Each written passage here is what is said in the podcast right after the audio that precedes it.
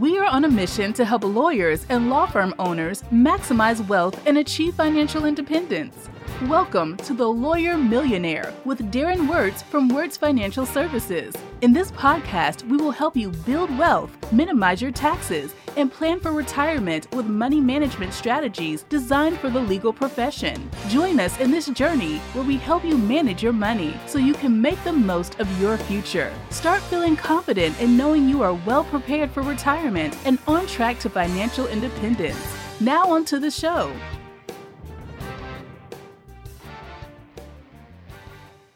Do you want to double your profit next year? Are you looking to orient your financial strategies towards growth while also maintaining your peace of mind? Then you're in the right place. Hello and welcome to the Lawyer Millionaire Podcast, a show dedicated to empowering law firm owners to build extraordinary wealth and secure their financial legacies. I'm your host, Darren Wurz, financial planner for law firm owners. Today, I have the privilege to introduce Walt Hampton, founder and CEO of Summit Success International. Not only is Walt an accomplished business coach, leadership trainer, and motivational speaker, he also has an extensive experience in the legal field, having been the managing partner of a law firm for nearly 30 years. And did I mention his adventures in high-altitude mountaineering and ultra-distance running? Walt, welcome to the show. The one thing you left out was the fact that we share the same hairstylist. Yes. Thank you for the warm welcome. It's so good to be with you. Indeed. It's great to have you here, and your energy is infectious. So I'm excited. You've cheered me up already. Excellent. Well, I'm just thrilled to have an opportunity to spend some time with you and share some good stuff with your audience. So thank you for having me. Yeah, fantastic. Well, let's start with you and your background. You were the managing partner of a law firm for nearly 30 years. Tell us about your background and experience there and how you came to where you are today. So I came out of Cornell Law School in 1984 and went the traditional route of going to the big firm. And it was a great firm. Loved the firm, loved the people, but my dad had built his medical practice from scratch. And so I had this entrepreneurial thing that was just part of my DNA. And even with a partnership offer in my hand, I decided I wanted to go out and begin my own firm. And so about 4 years after joining the big firm, I founded what was then known as Hampton Law Offices. And my background had been as a trial lawyer, and we created in suburban Hartford, the suburbs of Hartford, what was probably the first boutique litigation firm that did sophisticated multi-party, multi-district litigation. And I built it from there over many, many years. And we did great work, and I loved it. Yeah, that's fantastic. And I love that you have that entrepreneurial drive, and now you can help other law firm owners who are similarly minded. Was there a moment when you realized that you wanted to do something different than practicing law and get into coaching?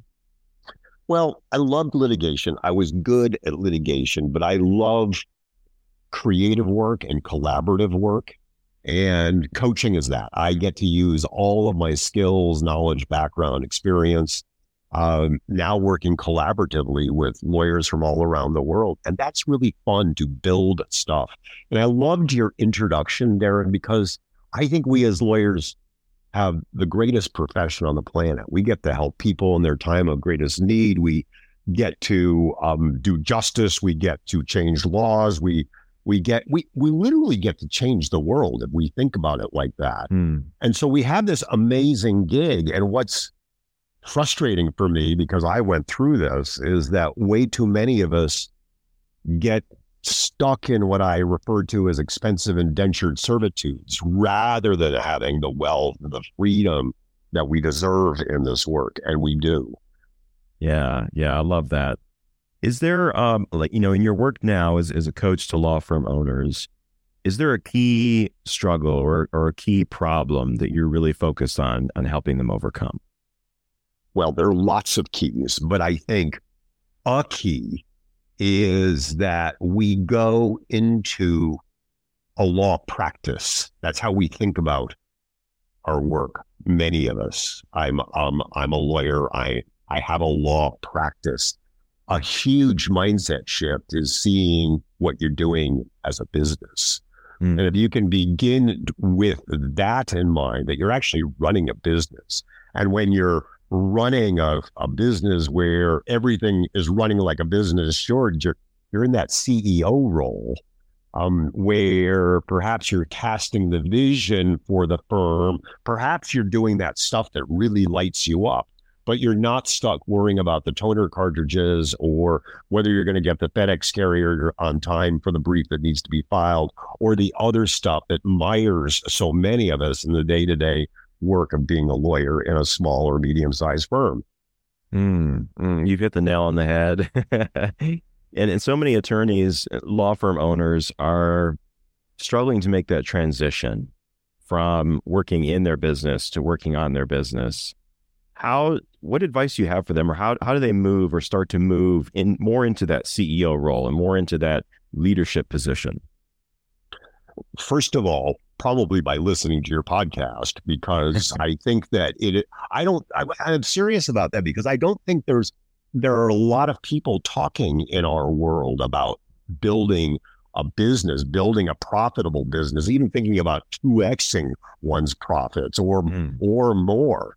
I'll give you an example. I started working with a employment lawyer, and he was doing okay. He was about 400K, but he had a bigger vision of it, and he didn't want to do it the old-fashioned way. And we created a recurring revenue model that helped serve unions, that took his gross from 400 to 1.2, 1.3 million over the course of 18 months.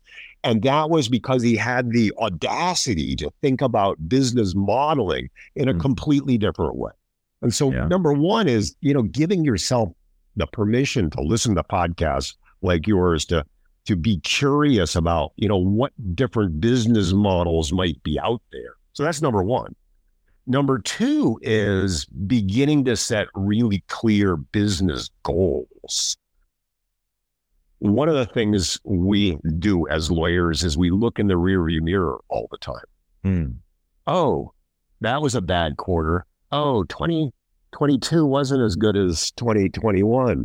Rather than be future casting, and we do this when we go on vacation, we know where we're going. Yeah, we ought to have that same future direction with our businesses. Where do I want my business to be at the end of 2024? Let's get clear on that, and then let's drive there. Mm-hmm. Yeah, I love that. Thinking about the future, that's such a critical aspect, and it's so important to think big and expand your horizons. We can get so stuck in the status quo and so stuck in where we are. There's a psychological term for that. I forget exactly what it is, but it's a common behavioral, a psychological thing for human beings. We get used to our surroundings, and if we've had some failure, maybe we've lost some clients or we've lost some business, and all of a sudden our thinking is shrinking.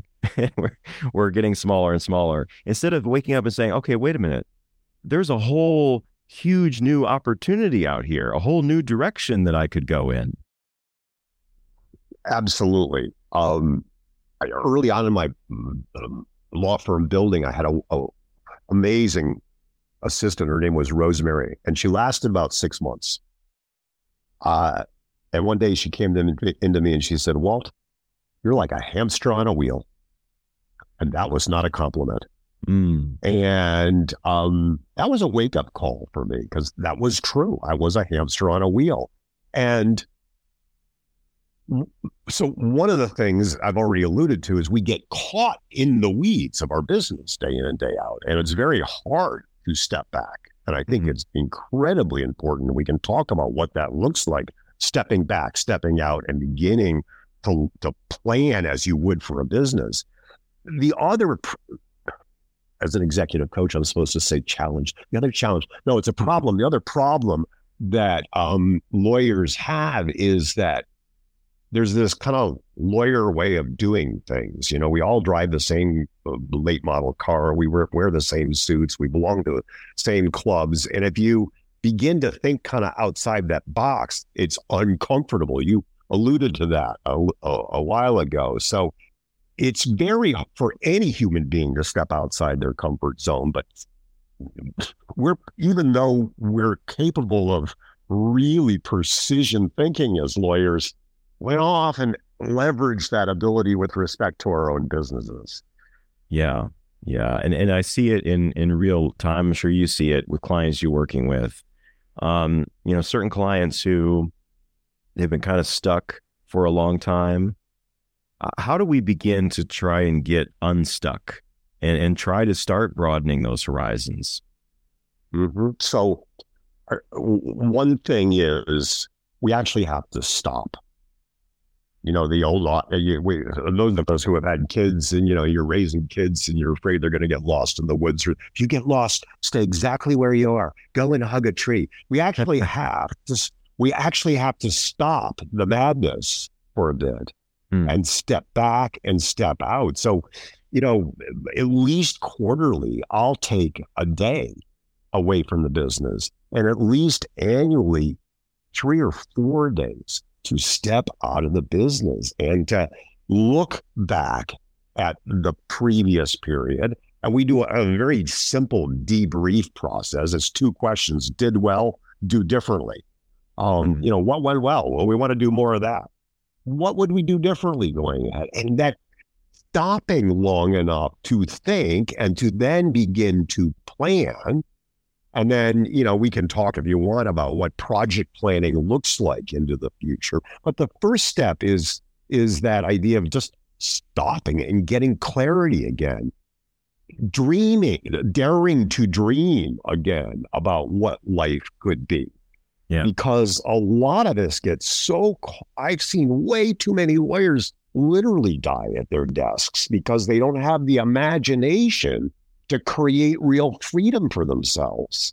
Yeah. I can just imagine people as you're saying that thinking, oh my goodness, taking a whole day once a quarter and not doing any work. That might strike some panic in some people.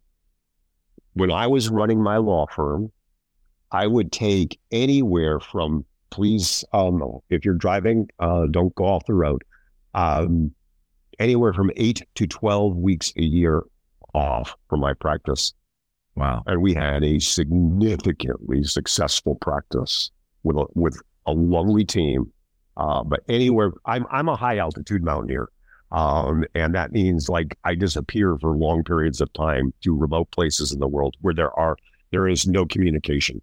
And so like, you know, 28 days in the Arctic, in May. I remember having a conversation with Judge Dyer. In my later years, I did criminal defense, which I loved because it served more of my short attention span that civil litigation didn't. But I was about to go to the Arctic on this long expedition. And there was this case that kept on going on and on and on. And I thought, I'm going to settle this thing today. We're going to take it. We're going to take it to plea. It's going to be done. I'm going to be fine. I can go away. And it didn't lay down. So I go out into open court and I said, Your Honor. He said, in this matter, Attorney Hampton, no, I need a continuance. He said, this matter has been on my docket way too long, a week. I've been on a plane the next day for 4 weeks. I looked at him. I said, Judge Dyer, Attorney Hampton is going away, third person. Attorney Hampton is going away for one of his notoriously long mountain climbing expeditions. I need at least 4.5 weeks. Oh, wow. He looked at me. He had the gavel in his hand. I thought he was going to come over the bench. He slams the gavel down. He says, 5 weeks, Attorney Hampton. Oh, wow. So it's a great little story, but I also, because, you know, I'm not alone in this, and I don't know whether we talked about this before, but I was a single dad raising three young boys on my own for a dozen years while I managed my law firm. And I made a commitment that I would be home for them in the middle of the afternoon to help them with their homework and get dinner going. And in that dozen years, I never got any significant pushback from colleagues or courts around what I needed as a dad. And I think part of it was, you know, we did great work. We did honest work. I said exactly what I needed in terms of boundaries, but I was able to create a life that allowed me to be a dad and to have fun. And sometimes we tell ourselves stories as lawyers that of what's not possible. Yeah. And we became lawyers so that we could be have control over our lives, not to lose it. Yeah, absolutely. All right, Walt. Well, let's talk more about the specifics of, you know, becoming more successful and scaling your practice. What are some strategies that you have found effective in helping your clients to achieve more of that time and financial freedom that you were talking about, and also minimizing their stress? So first of all, every time management, productivity, and leadership book will tell you, you need to carve out some time for you on a daily basis. So you have to be grounded, you have to be healthy, you have to be well, which means that you need time for you. And that sounds counterproductive to, well, how am I going to grow my scale, my practice? Well, you're not going to grow and scale your practice unless you're well-grounded yourself.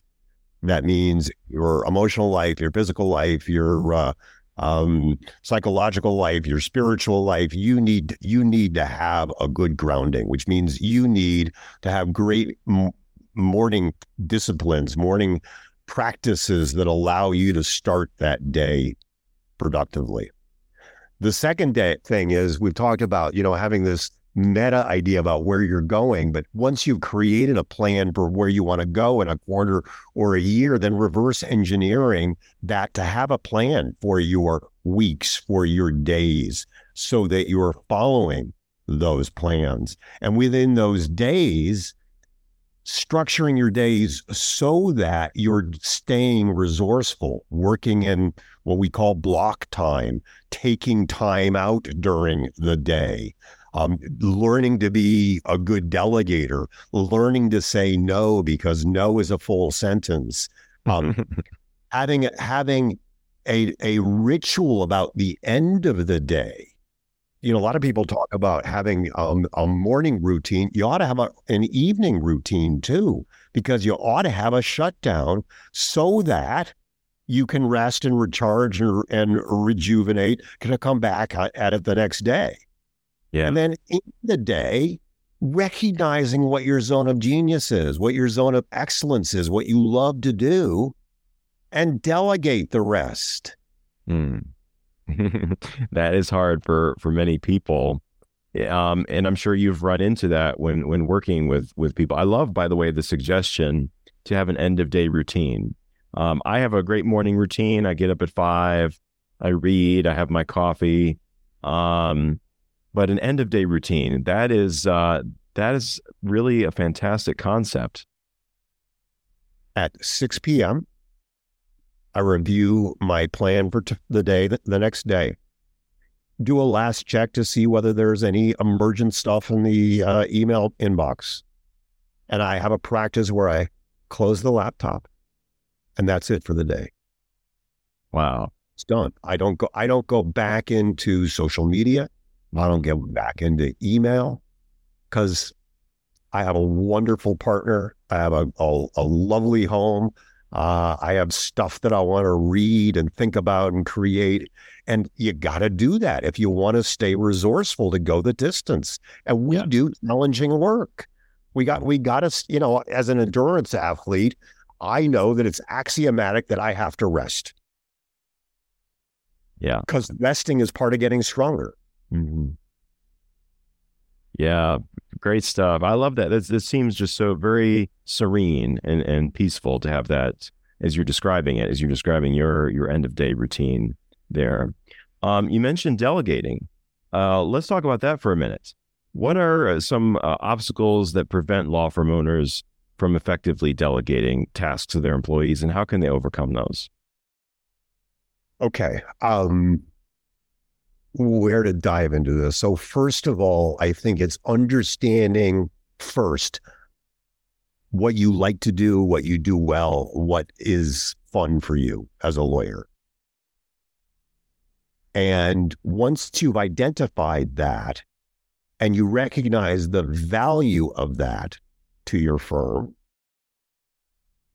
understanding, number one, that the most pernicious cost, the most dangerous cost for any business, for any entrepreneur, for any professional is opportunity cost.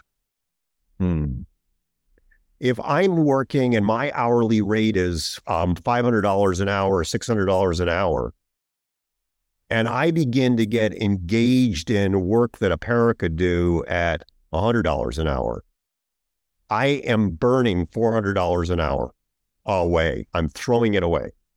Yeah. Opportunity cost is huge.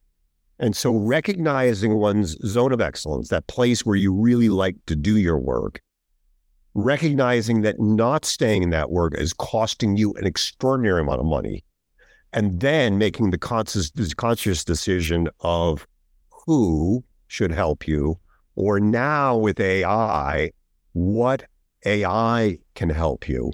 So many times lawyers will say, oh my God, I have so much to do. I don't know how to get it done. Wrong question. The question is who should get it done, or what AI should take over for this to get it done. Not how am I going to get it done? It's who else is going to do this? Because anytime you're feeling that friction, anytime you're feeling that stress, it means it's not in your zone of genius and it ought to go onto somebody else's plate. Yeah. And then when you make that decision, decide who is going to be. Let's just go with that thread for a minute. And then figure out what your pancake recipe is for that. This comes from one of my clients. He had a son, Bruno, and I'm teaching this guy all of the ideas around delegation, and he wasn't getting it. I said, Bruno likes to cook, right? He's 6 years old. Yeah, he makes pancakes. I said, I bet you had to break that down into little tiny steps for Bruno. Yeah, like where's the pan and where's the pancake mix? And here's the stool to stand on. You got the measuring cup. So we all have pancake recipes for stuff. We all, for everything we do. Understanding that, then we can find the right who and sit down and walk them through it while you're running a video or audio doing it. And so you're teaching it like my client taught it to his son, Bruno. You're teaching how to make pancakes and it's being memorialized. Yeah. The person who's learning that can go back to the video or the audio, and they are delegated the responsibility of updating the pancake recipe, because if things have been left out or missed or things change. And then if there's a new pancake maker who comes in, there's an already extant delegation library around how to open a file, how to close a file, how to get you ready for a deposition, how to get your trial exhibits squared away. There are pancake recipes for all of that. And so you memorialize them and allow the person who is doing them to update that, and it's off your plate. Yeah. The objections are these, Darren. Well, no one can do it as well as I can. That's correct. Probably true. But in this world of AI, it may do it better than you, but we don't have to go down that rabbit hole. But 80% of me, if I'm staying in my zone of excellence, is just fine. Just fine. Done is better than perfect. I'm not incurring the opportunity cost. Yeah. I do debriefs with everything. So someone does a project, the associate, the para sits down with me. I do a debrief. I do it in the same way we do my own debriefs. Here's what you did really well. Here's what I might do differently the next time. Mm-hmm. And here's what you've done really well. Go forth. Yeah. And the truth is that really is, I mean, delegation is such a critical component. I mean, you're not going to be able to achieve that time freedom and financial freedom that you really want unless you're able to start stepping into that and delegating those tasks. Absolutely. And, you know, when you surround yourself with good people and you allow them, I hate the word empower because that connotes someone has the power and someone doesn't. But when you allow them to step into their own power and efficacy, many times they will dazzle you. I think I have amazing ideas, Darren. In fact, I think my ideas are just the best ideas in the world. And then sometimes my director of operations will come to me and she says, I know you want to accomplish this, but how about we do it that way? And I go, oh, that's amazing. Yeah. And it's even better. Yeah. And so, you know, having a team that you allow to support you, and I would even take it one step further because this is part of our culture. My senior team is directed to protect my zone of genius. Mm. So checking email is a way outside my pay grade. Calendaring. I think I made an exception with you. I think you and I did this together. I didn't tell anybody. But calendaring is not something I do. Yeah. I do not do those tasks. It takes way too much time to check my email. Mm-hmm. And that's scary for most lawyers. And in my experience, I mean, the time is one thing, but the mental energy is really the big thing for me, at least, in checking emails. You see this huge long list. So I read once somewhere that your email inbox is everyone else's to-do list for you. I love that.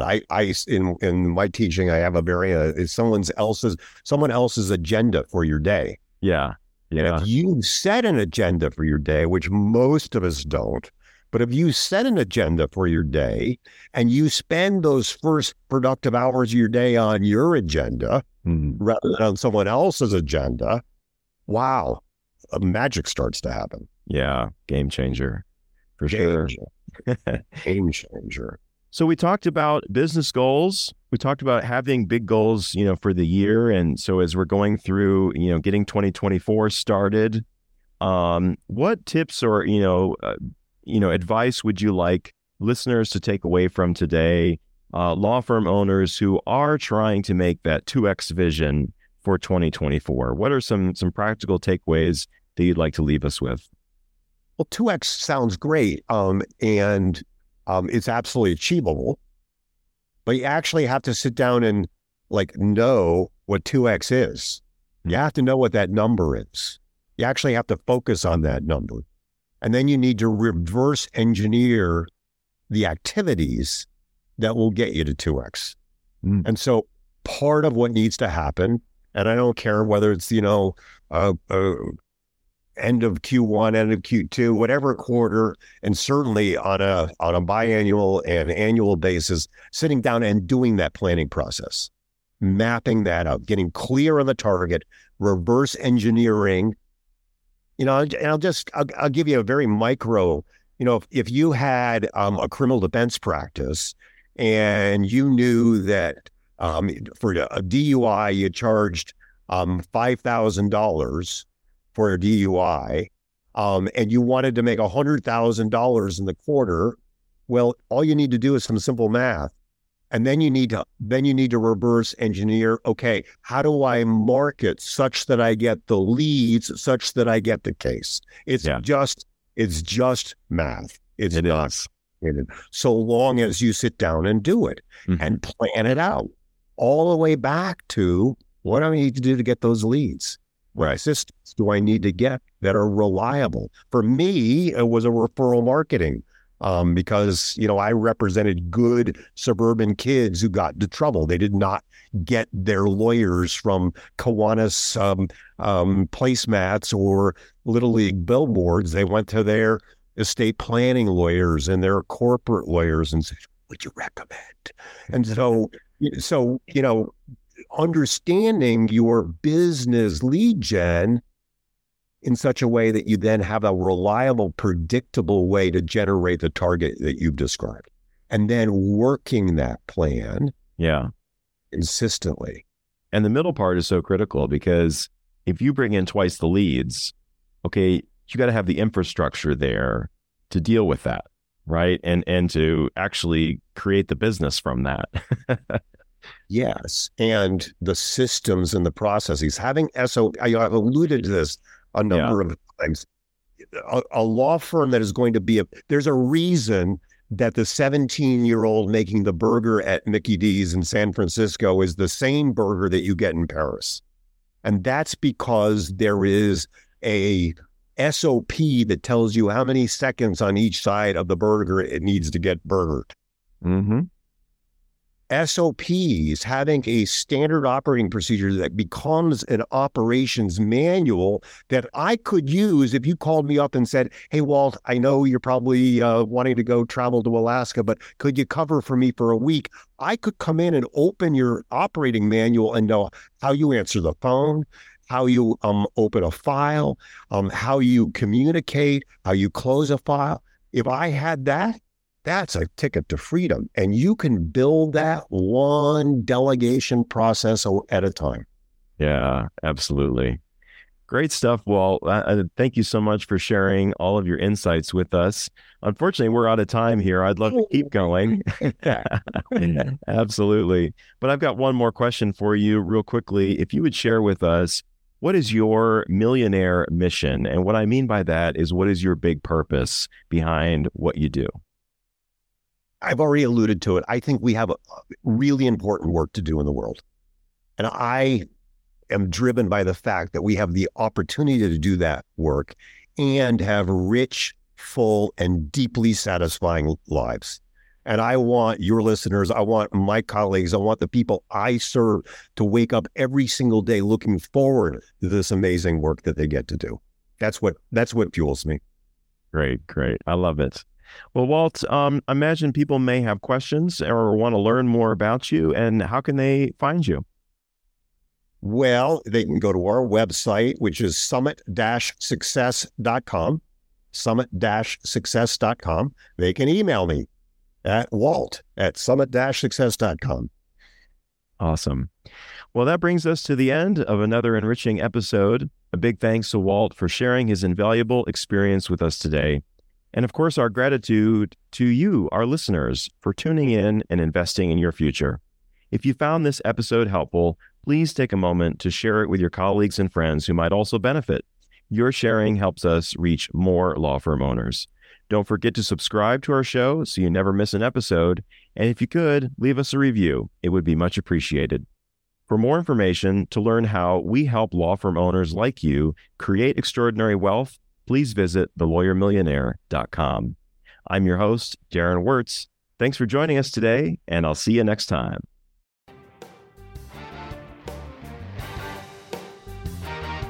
Thank you for listening to The Lawyer Millionaire.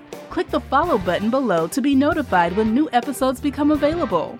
This content has been made available for informational and educational purposes only. This content is not intended to represent investing or tax advice. Always seek the advice of a qualified investment or tax advisor with any questions you may have regarding your own financial circumstances.